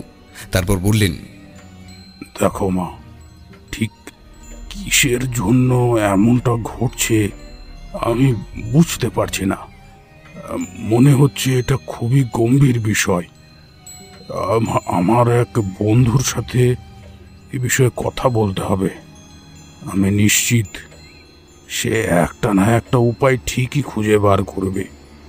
ততদিন তুমি নিজেকে সামলে রাখো আর একটু সাবধানে থেকো। তোমার সাথে যাই ঘটুক না কেন, সেটা যে খুব একটা স্বাভাবিক নয়, তা তোমার চোখ মুখের অবস্থা দেখেই বুঝতে পারছি। আর আজকে তোমার কাছ থেকে সমস্ত কথা শোনার পরে, প্রমাণগুলো নিজের চোখে দেখার পরে, এখন নতুন করে আর কোনো সংশয় প্রকাশ করার জায়গাই পাচ্ছি না। যাক যাক, তুমি চিন্তা করো না। সাবধানে থেকো মা। নিজের খেয়াল রেখো, কেমন? সুকৃতির সাথে কথাগুলি শেষ করে ঘর থেকে বাইরে বেরিয়ে এলেন নেপালবাবু। তিনি যা দেখলেন তার কোনোটাই স্বাভাবিক প্রতিপন্ন হলো না। তবুও তিনি এই বিষয়গুলি সম্পর্কে সুকৃতির মা বাবাকে কিছুই জানাতে চাইলেন না। সুকৃতির মা বিষয়টা জানতে চাইলে তিনি বললেন এত ভাববেন না। আমি আপনার মনের অবস্থার কথা বেশ ভালোভাবেই বুঝতে পারছি। সুকৃতিকে দেখার পরে আমিও বেশ ভয় পেয়ে গেছি। দেখছি কি করা যায়। খুব তাড়াতাড়ি আপনাদের সাথে যোগাযোগ করব। নেপালবাবু বাড়ি থেকে বেরোতে যাবেন এমন সময় সুকৃতির বাবা তার সামনে হাত জোর করে দাঁড়ালেন। এই সব কিছুর মধ্যে আপনি আমার মেয়েকে দোষী ভাবছেন না তো? নির্বাণকে ওর নিজের জীবনের থেকেও বেশি ভালোবাসে, তা তো আপনি জানেন। আমি জানি আমার মেয়ে আপনাদের সমস্যার কারণ হয়ে দাঁড়িয়েছে, কিন্তু বিশ্বাস করুন, ও ইচ্ছাকৃত কিছুই করছে না। আমরা ওর বাবা মা হয়ে নিশ্চয়ই আপনাকে মিথ্যে যুক্তি দেব না। দয়া করে বিয়েটা ভেঙে দেবেন না নেপালবাবু। সুকৃতির বাবার দিকে তাকাতেই নেপালবাবু দেখলেন ভদ্রলোকটির চোখ ছলছল করছে। তিনি সুকৃতির বাবাকে বুকে জড়িয়ে ধরে বললেন আপনাকে এসব বিষয় নিয়ে চিন্তা করতে হবে না। আমি যখন কথা দিয়েছি তখন বিয়ে হবেই। তাছাড়া ওকে আমি আমার নিজের মেয়ের মতোই দেখি। সেই কলেজ লাইফ থেকে নির্বাণ ওকে ভালোবাসে। এই বিয়ে কোনো দিন ভেঙে যেতে পারে না। এই বিয়ে ভাঙলে আমি নিজের চোখে নিজেই ছোট হয়ে যাব। আপনি আপনি চোখের জল মুছুন, দাদা। সুকৃতির পিতামাতাকে আশ্বস্ত করে বাড়ি থেকে চলে গেলেন নেপালবাবু। রাস্তায় যেতে যেতেই তার মনে পড়ল প্রশান্তর কথা। প্রশান্ত তার বিজনেস পার্টনার ছিলেন। একই সাথে বেশ কয়েক বছর ধরে ব্যবসা করার মধ্য দিয়ে তারা নিজেদের অবস্থানকেই অনেকটাই উচ্চতায় উপনীত করতে সক্ষম হয়েছিলেন। তিনি জ্ঞানশূন্য হয়ে প্রশান্তর সাথে দেখা করবার উদ্দেশ্যে রওনা হয়ে গেলেন। প্রশান্তর বাড়িতে এসে করানার্তেই একটি মাঝবয়সী ভদ্রলোক দরজা খুলে বেরিয়ে এলেন। আরে স্যার আপনি? কাকে খুঁজছেন? আমি আসলে প্রশান্তর সাথে দেখা করতে এসেছি। ওর সাথে একটু জরুরি দরকার ছিল। আচ্ছা এখন কি সে বাড়িতে আছে? হ্যাঁ দাদাবাবু বাড়িতেই রয়েছেন। তবে ওনার সাথে একজন ভদ্রলোক দেখা করতে এসেছেন। উনি তার সাথে ড্রয়িং রুমে বসে গল্প করছেন। আচ্ছা আমি কি একটু ভিতরে যেতে পারি? হ্যাঁ অবশ্যই আসুন। এটা আবার একটা জিজ্ঞাসা করার মতো কথা হলো নাকি? বাড়ির ভিতর প্রবেশ করলেন নেপালবাবু। তারপরে ড্রয়িং রুমের দিকে এগিয়ে গিয়ে থমকে দাঁড়ালেন। তার নজর পড়ল এক জটাধারী বাবার দিকে। লোকটিকে প্রশান্তর সাথে বসে থাকতে দেখে বেশ ঘাবড়ে গেলেন নেপালবাবু। নেপালবাবুকে দেখে হকচকিয়ে গেলেন প্রশান্ত। আরে তুই হঠাৎ এখানে? ব্যবসার কাছে কোনো অসুবিধে হয়েছে নাকি? আমি তো দশ দিনের ছুটিতে বাড়িতেই রয়েছি। তেমন কোনো অসুবিধে এসে পড়লে আমাকে ফোন করে দিতে পারতিস? নিজে আবার এত কষ্ট করে এত দূরে আসতে গেলি কেন? ব্যবসার কাজে এখানে আসেনি প্রশান্ত। আসলে আসলে বিষয়টা একটু অন্য ধরনের। তোর সাথে আলাদাভাবে কথা বলতে চাই।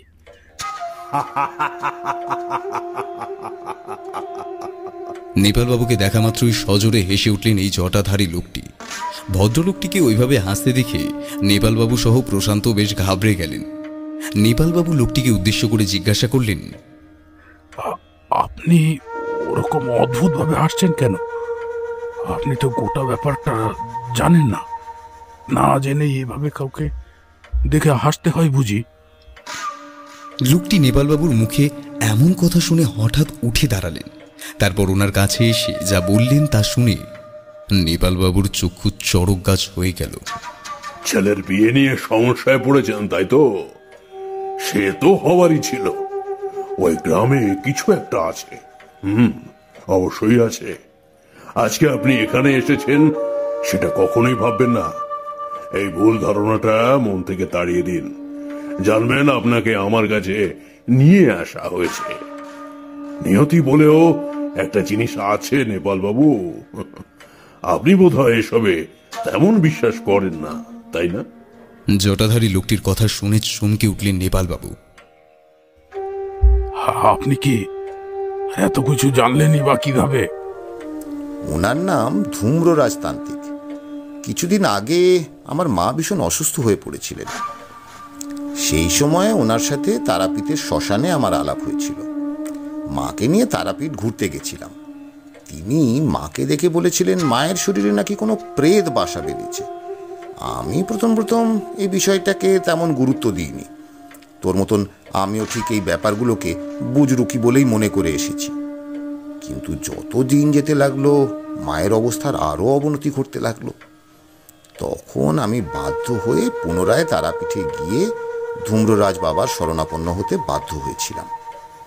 এরপর তিনি আমার বাড়িতে এসে অনেক রকমের যাগ, যজ্ঞ করে মাকে সুস্থ করে তুলেছিলেন। আমি তোকে এই লোকটির বিষয়ে আগেও অনেক কথা বলেছিলাম, কিন্তু তোর হয়তো মনে নেই। যাক যাক তাহলে দেবতার দর্শন হয়েই গেল। আমি আমি ওনার কথাই ভাবছিলাম। তোর কাছে ওনার ব্যাপারে জিজ্ঞাসাবাদ করতে এত দূর ছুটে এসেছিলাম। কেন? কি হয়েছে? তোর পরিবারে কি এরকম কোনো দুর্ঘটনা ঘটেছে? সেটা তো বুঝতে পারছি না। তবে যে মেয়েটির সাথে আমার ছেলের বিয়ে ঠিক করেছি সেই মেয়েটির মধ্যে এক অদ্ভুত পরিবর্তন লক্ষ্য করছি। মেয়েটির ভাগ্যে কুণ্ডলিনী দোষ থাকায় তাকে আমি আমার গ্রামে নিয়ে গিয়েছিলাম। আমার এক চেনা পরিচিত জ্যোতিষীর পরামর্শ অনুযায়ী আমাকে এই কাজটা করতে হয়েছিল। এই কুণ্ডলিনী দোষ কাটানোর জন্য মেয়েটিকে বট গাছের সাথে বিবাহ দেওয়ার উপদেশ দিয়েছিলেন ওই জ্যোতিষী। আর ঠিক সেই কারণেই উভয় পরিবারের সকলেই আমার সাথে সুরিগঞ্জ গিয়েছিল। এই প্রক্রিয়া করাকালীন হঠাৎ প্রচণ্ড ঝড় উঠল। প্রক্রিয়ার কাজ শেষ হওয়ার পরেই মেয়েটিকে পুকুরে ডুব দেওয়ার একটা বিধি ছিল। কিন্তু সেই বিধি অপূর্ণ রেখেই আমাদের কলকাতা ফিরে আসতে হয়েছিল। তীব্র বৃষ্টির মুখোমুখি হওয়ার মতো অবস্থা কারোরই ছিল না। এখানে ফিরে আসবার পরেই আমার আমার ড্রাইভারের সাথে কথা হয়েছিল। ড্রাইভার এমন একটা অদ্ভুত ঘটনার কথা বলেছিল যার সাথে বাস্তবের কোনো মিলই নেই। সে নাকি কালো রঙের কোনো এক বিশালাকার পিসাজকে ওই বট গাছের মধ্যে মিশে যেতে দেখেছিল। বিষয়টা আমার বিশ্বাস হয়নি। ওই বট গাছের পাশেই ও নাকি কোনো এক বয়স্ক ভদ্রলোককে একা একা বিড় করে কি সব কথা বলতে শুনেছিল। প্রক্রিয়ার দিনেও আমরা ওই লোকটিকে সকলেই দেখতে পেয়েছিলাম। ওই লোকটি ওখানে কি করছিলেন, আমরা কেউই জানি না। আমার ড্রাইভার বলেছিল, ওই লোকটির কথাতে নাকি পিসাজ তাকে লক্ষ্য করে তাড়া করেছিল। দৌড়াতে দৌড়াতে গাড়িতে উঠে কোনো রকমে গাড়িটা স্টার্ট দিয়ে প্রাণে বেঁচেছিল সেদিন। আমরা সবাই কলকাতায় চলে এসেছিলাম ঠিকই, কিন্তু তারপর থেকেই সুকৃতির শরীরের অবনতি ঘটতে শুরু করে। সামনেই বিয়ে, অথচ অথচ মেয়েটাকে দেখলে মনে হয় যেন কোনো কঠিন রোগে আক্রান্ত হয়ে পড়েছে। আমি কিছুই বুঝতে পারছি না, তাই আমি তোর কাছে ছুটে এসেছি। তুই তুই তুই এর একটা বিহিত কর প্রশান্ত। তুই এবার একটা এর বিহিত কর প্রশান্ত। আপনারা যা ভাবছেন সেটা সত্যি নয়। এর পিছনে একটা বড় কারণ আছে। ঈশ্বর আপনার সাথে আমার সাক্ষাৎ করিয়েছেন। ঈশ্বর ওই ঈশ্বর আপনার সাথে আবার সাক্ষাৎ করিয়েছেন। সুকৃতির সাথে আমার দেখা করতেই হবে। ওর অবস্থা একেবারেই ভালো নয়। কিছু তো একটা অবশ্যই আছে, যেটা আপনারা আপনাদের সাধারণ চোখ দিয়ে দেখতে পাচ্ছেন না। আমি আজকেই আপনার সাথে যেতে চাই। আজকেই, এখনই। ধূম্র রাজতান্ত্রিকের কথা শুনেই নেপালবাবু হক চকিয়ে গেলেন। তবে আর দেরি না করে প্রশান্ত থেকে বিদায় নিয়ে বাড়ির উদ্দেশ্যে রওনা হয়ে গেলেন। সেদিন রাতটা ধূম্ররাজ নেপালবাবুর বাড়িতেই কাটালেন। পরের দিন সকাল হতেই তিনি সুকৃতির বাড়ির উদ্দেশ্যে রওনা হয়ে গেলেন। বাড়ির চৌকাটে পা দেওয়ার সাথে সাথেই ধূম্ররাজ চোখটা কপালের কাছে নিয়ে এসে বললেন, ঘোর অনর্থ ঘটেছে। আমি যা ভেবেছিলুম তেমনটাই ঘটেছে। আমাকে নিয়ে চলুন। ওই মেয়ের কাছে এক্ষুনি নিয়ে চলুন। ধূম্ররাজকে বাড়ির চৌকারের সামনে দাঁড়িয়ে থাকতে দেখে সুকৃতির মা বাবাও খুব ভয় পেয়ে গেলেন। তারা নেপালবাবুকে ওনার সাথে দাঁড়িয়ে থাকতে দেখে বেশি কিছু বলার সাহস করলেন না। নেপালবাবু যা করছেন সবটাই সুকৃতির ভালোর কথা চিন্তা করে। এই বিষয়টি সম্পর্কে তাদের পূর্ণ ধারণা ছিল। তারা হাত দেখিয়ে ধূম্ররাজকে সুকৃতির ঘরের দিকে নির্দেশ করতে করতেই ধূম্ররাজ গট করে সেদিকে এগিয়ে গেলেন। বাড়ির মধ্যে প্রবেশ করা মাত্রই তিনি নানান রকমের মন্ত্র জপ করতে শুরু করলেন। ওং ওইং হ্রিং ক্রিং চামুন্ডাওই বিচ্ছে। ওং ওইং হ্রিং ক্রিং চামুন্ডাওই বিচ্ছে। ওং ওইং হ্রিং ক্রিং চামুন্ডাওই বিচ্ছে। এক নাগারে এই মন্ত্রটি জপ করতে করতে দোতলার ঘরের দিকে অগ্রসর হতে লাগলেন। এরপর সুকৃতির ঘরের সামনে গিয়ে দাঁড়াতে একটি বিশ্রী গন্ধ তার নাকে ভেসে এলো। গন্ধটি নাকে যাওয়ার সাথে সাথেই তিনি দরজাটি ঠেলে ঘরের ভিতরে প্রবেশ করলেন। তারপরই তার নজর গেল দেওয়ালের দিকে। দেওয়ালের দিকে তাকাতেই তিনি প্রচণ্ড ভয় পেয়ে গেলেন। তিনি দেখলেন, দেওয়ালের সামনে দাঁড়িয়ে রয়েছেন সুকৃতি। তার মাথার কাছে কোনো এক প্রকাণ্ড কালো ছায়া দানা ভেদেছে সেটি তার কাঁধের উপরে দুপাশে দুটি পা দিয়ে বসে রয়েছে। বিষয়টি চোখে পড়া মাত্রই পুরো ঘটনাটি তার চোখের সামনে পরিষ্কার হয়ে গেল। তিনি কি দেখেছেন এই বিষয়টি সম্পর্কে ওখানে উপস্থিত কাউকে কিছু জানালেন না? সুকৃতি ওরকম একজনকে ঘরের মধ্যে ঢুকে আসতে দেখে বেজায় ঘাবড়ে গেলেন। বিষয়টি সম্পর্কে কিছু বুঝতে না পেরে মায়ের কাছে ছুটে গিয়ে তাকে জড়িয়ে ধরলেন।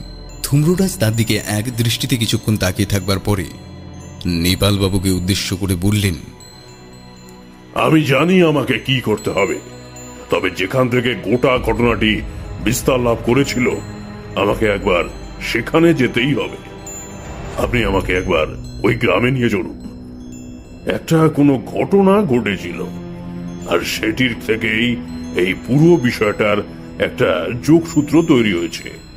এটি আজকের ঘটনা নয়, বহুদিন ধরে কোনো ক্ষোভ, জমাট বাঁধা অবস্থায় থাকতে থাকতে আজ এমন আকার ধারণ করেছে আপনি আমাকে সেখানে নিয়ে গেলেই আমি আসল রহস্যটা খুঁজে বার করতে পারব। বিয়ের জন্য আর কতদিন বাকি আছে? এই ধরুন পনেরো দিন। এর মধ্যেই সে আপনাদের এই মেয়েকে নিয়ে চলে যাবে।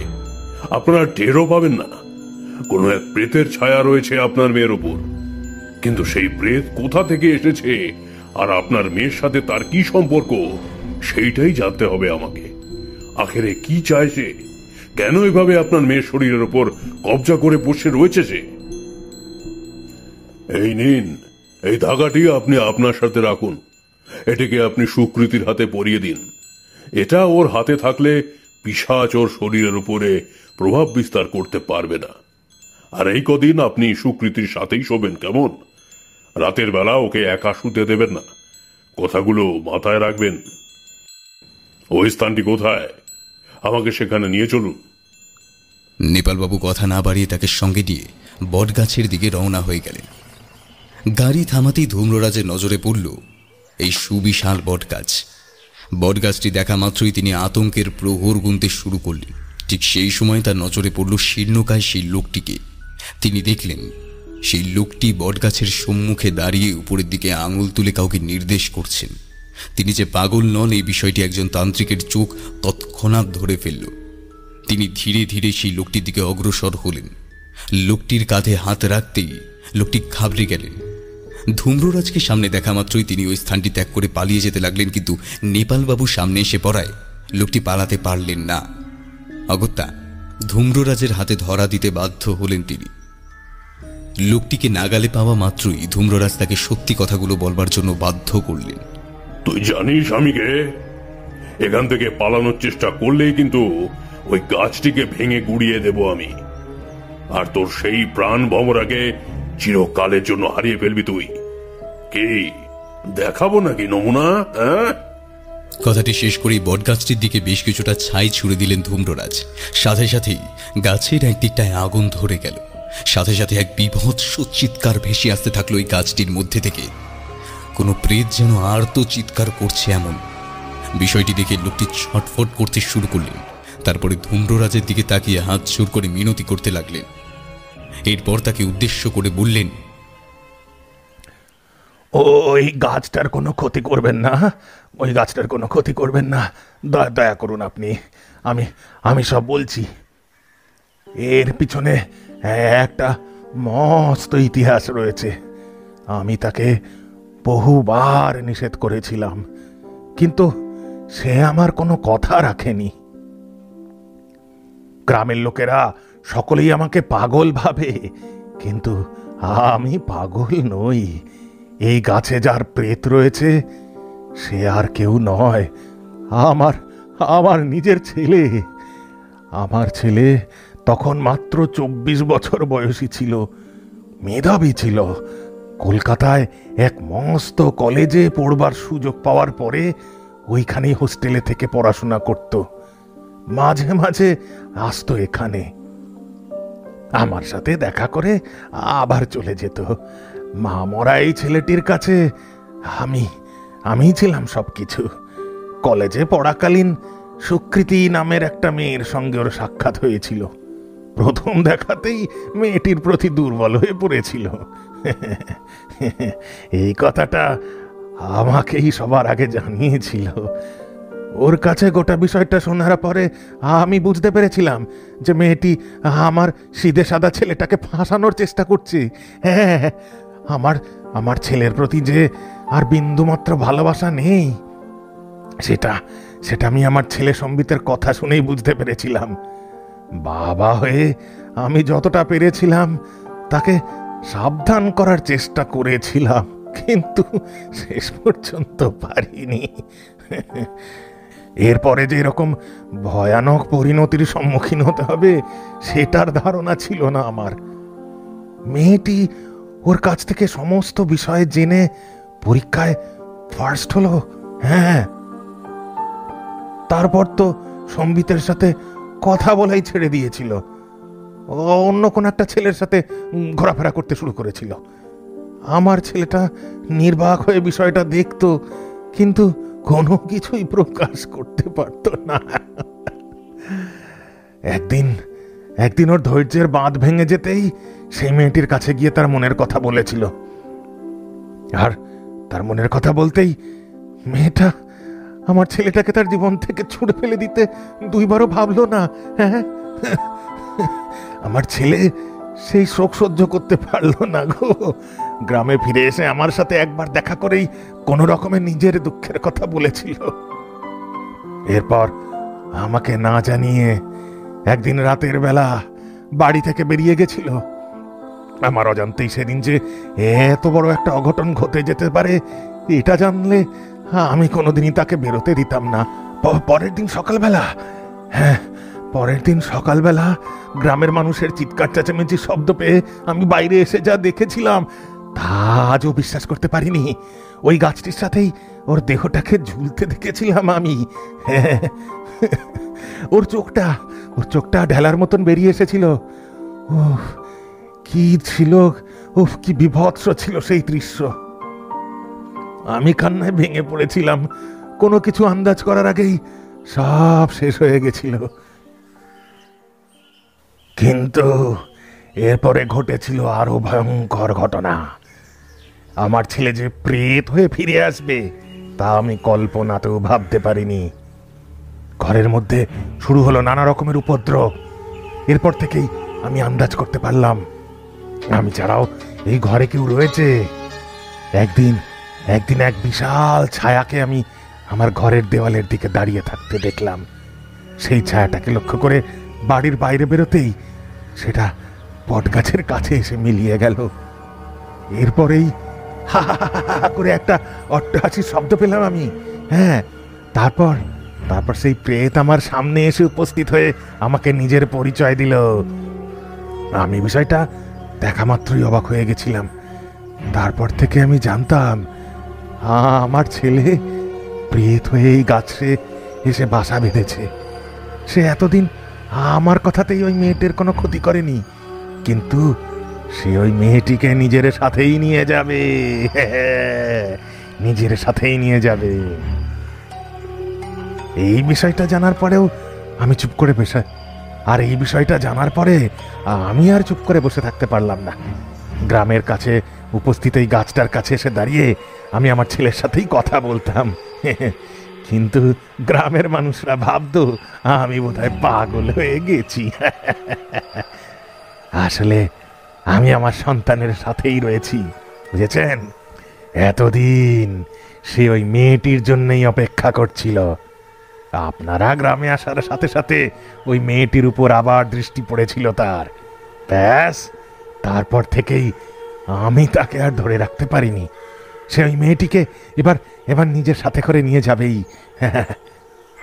যেদিন তাকে এখানে নিয়ে আসা হয়েছিল, সেই দিনকেই ওই প্রেত প্রবেশ করল ওর শরীরে।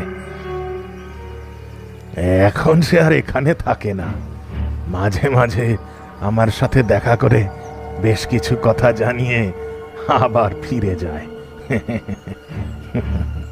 নেপালবাবু কাঁদতে শুরু করলেন। সবটা জানবার পরেই তিনি ভেঙে পড়লেন।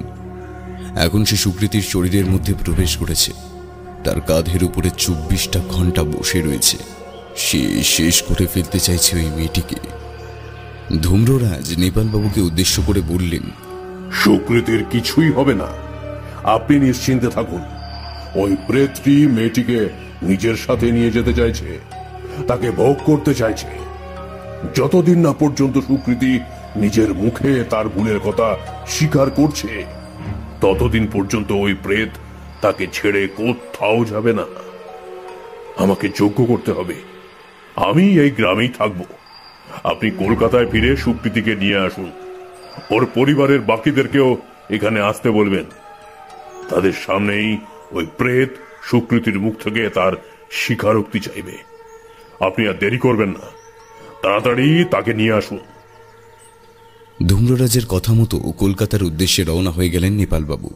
সুকৃতির হাতে সেই ধাগাটি বাধা থাকায় সেই প্রেত সুকৃতির শরীরের উপরে প্রভাব বিস্তার করতে পারল না।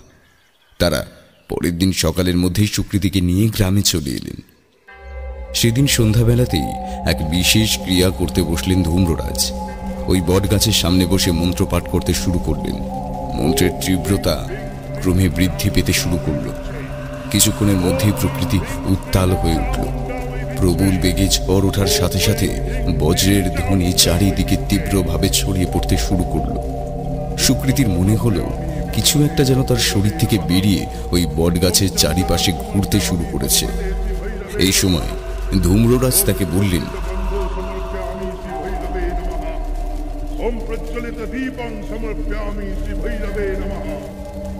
তুই যা যা জানিস সেটা নিজের মুখে স্বীকার কর। তুই কি সত্যি সম্বিত নামের কোন ছেলের সাথে বিশ্বাসঘাতকতা করেছিলিস? তুই কি তাকে ঠকিয়েছিলিস?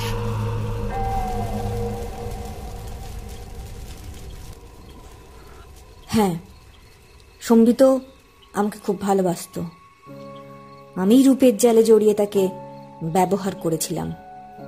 তাকে ব্যবহার করে নিজের অবস্থার উন্নতি ঘটাতে চেয়েছিলাম। কলেজে সকলেই তাকে বিশেষ সমীহ করে চলতেন। আমার সমান ক্ষমতা থাকা সত্ত্বেও আমি কোনো দিন তার জায়গা নিতে পারিনি। তাই আমি ওর কাছ থেকে পড়াশোনার বিষয়ে সব কিছু জেনে নিয়ে ওকেই পিছনে ফেলে এগিয়ে যেতে চেয়েছিলাম। ও ও নিজের অজান্তেই আমাকে পছন্দ করেছিল। আর আমিও আমিও সেই সুযোগটা নিতে দুবার ভাবিনি। ও আমাকে সব কিছু বলে দিত। ওর কাছ থেকে সব নোট নিয়েই আমি পরীক্ষায় ভালো ফল করতে শুরু করেছিলাম। ফার্স্ট হতো। আস্তে আস্তেও আমার প্রেমে বিভোর হয়ে পড়ল। পড়াশোনা তো ঠিকঠাক মন বসাতে পারত না। এর ফলে খুব সহজেই আমি টপার হয়ে গেলাম। ও আমাকে দেখে হিংসাও করতো না।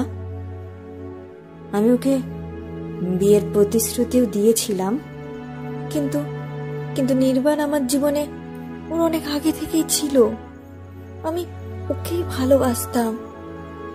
সম্বিতকে কেবল আমার স্বার্থের জন্য ব্যবহার করেছিলাম আমি। এরপরে এরপরে আমি একদিন এই কথাগুলোই মুখের উপরে বলে দিয়েছিলাম। কিন্তু কিন্তু তারপর থেকে আমি ওকে আর দেখতে পাইনি। ও কোথায় চলে গেল? আমি আমি জানতে পারিনি। কিন্তু সে যে সে যে মারা গেছে মারা গেছে, আমি আমি আমি আমি জানতাম না, আমি জানতাম না। এই এই এই এই এই গ্রামে আসার পরও সে আমার সাথে দেখা করতে এসেছে। কিন্তু সেদিন আমি তার কাছে ক্ষমাও চেয়েছিলাম। আমি তাকে আমি তাকে সম্বিতের রূপেই দেখেছিলাম। কিন্তু আজকে? আজকে যাকে দেখছি, তাকে আমি, তাকে তাকে আমি বিশ্বাস করতে পারছি না না না না, তাকে আমি বিশ্বাস করতে পারছি না। এসব এসব কি কখনো সত্যি হতে পারে? কখনো কি এসব সত্যি হতে পারে? না না, আমি পাচ্ছি না, আমি বিশ্বাস করতে পারছি না। কি শান্তি। আজ আমার খুব ভালো লাগছে। এতদিন ধরে বুকের মধ্যে এই নিদারুণ যন্ত্রণা নিয়ে বেঁচে থাকতে বাধ্য হয়েছিলাম। কিন্তু এই দিনটার অপেক্ষায় ছিলাম আমি। কবে ও নিজের মুখে নিজের ভুল স্বীকার করবে? আজকে ও স্বীকার করেছে। এবার আমার মুক্তি চাই। আমি তোর কোনো ক্ষতি করতে চাইনি, সুকৃতি। আমি তোকে পাগলের মতো ভালোবেসেছিলাম। আমি চাইলে তোকে শেষ করে ফেলতে পারতাম। কিন্তু আমি মৃত্যুর পরেও তোকে অতটাই ভালোবাসি যতটা আগে বাসতাম তুই যদি আমার কাছে জিনিসগুলো চাইতিস, আমি তোকে এমনিতেই দিয়ে দিতাম। তার জন্য আমার মন নিয়ে খেলা করার দরকার ছিল না। তোর জন্যই আমাকে এত সুন্দর পৃথিবী ছেড়ে চলে যেতে হয়েছিল। আমি নিজেকে কোনোদিন ক্ষমা করতে পারিনি। অতৃপ্ত আত্মা হয়ে এই গাছের মধ্যে বন্দি হয়ে থেকে গেছে। কিন্তু আজকে আমার মুক্তির দিন, আমি এই জন্যই এতদিন ঘুরে বেড়াচ্ছিলাম। এরপর আস্তে আস্তে গোটা পরিসরটি শান্ত হয়ে গেল। সব কিছু স্বাভাবিক হয়ে গেল। প্রকৃতিও বেশ শান্ত হলো। সুকৃতিও জ্ঞান হারালেন। যজ্ঞের আগুনটাও ততক্ষণে নিভে গিয়েছিল। ভোর হয়ে এসেছিল। ধূম্ররাজ বললেন, যাক, এবার তমসার মেঘটা কেটে গেছে। সুকৃতি এখন বিপদমুক্ত। সম্বিতের আত্মায় পৃথিবী ছেড়ে চলে গেছে। সে এখন মুক্ত। এতদিন সে এক নিদারুণ যন্ত্রণা নিয়ে উদ্ভ্রান্তের মতো ঘুরে বেড়াচ্ছিল। তার এই খোঁজ সমাপ্ত হয়েছে। সে যা চেয়েছিল তা পেয়েছে। আর এই কাজে তাকে সাহায্য করেছি আমি। যাক, এখন আপনারা সকলেই বিপদমুক্ত। সম্বিতের পিতাও চোখের জল ফেলতে ফেলতে স্থান ত্যাগ করলেন। সুকৃতির অচেতন দেহটিকে নিয়েই সকলে কলকাতার উদ্দেশ্যে রওনা হয়ে গেলেন সঙ্গে তান্ত্রিক ধূম্ররাজও ফিরে এলেন। এরপরে মহা সমারোহে নির্বাণ সুকৃতির বিবাহ সম্পন্ন হয়েছিল। তারপরে আর কোনোদিনও সম্বিতের কাদো ছায়া তাদের সুখী জীবনের উপরই কুপ্রভাব বিস্তার করতে পারেনি।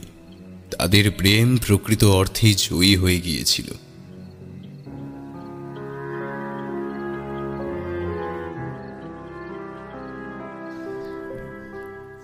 কোনোদিন কারোর বিশ্বাসের অমর্যাদা করতে নেই। কাউকে নিজের স্বার্থে ব্যবহারও করতে নেই। তাহলে এইভাবেই সেই ভুলের প্রায়শ্চিত্ত করতে হতে পারে।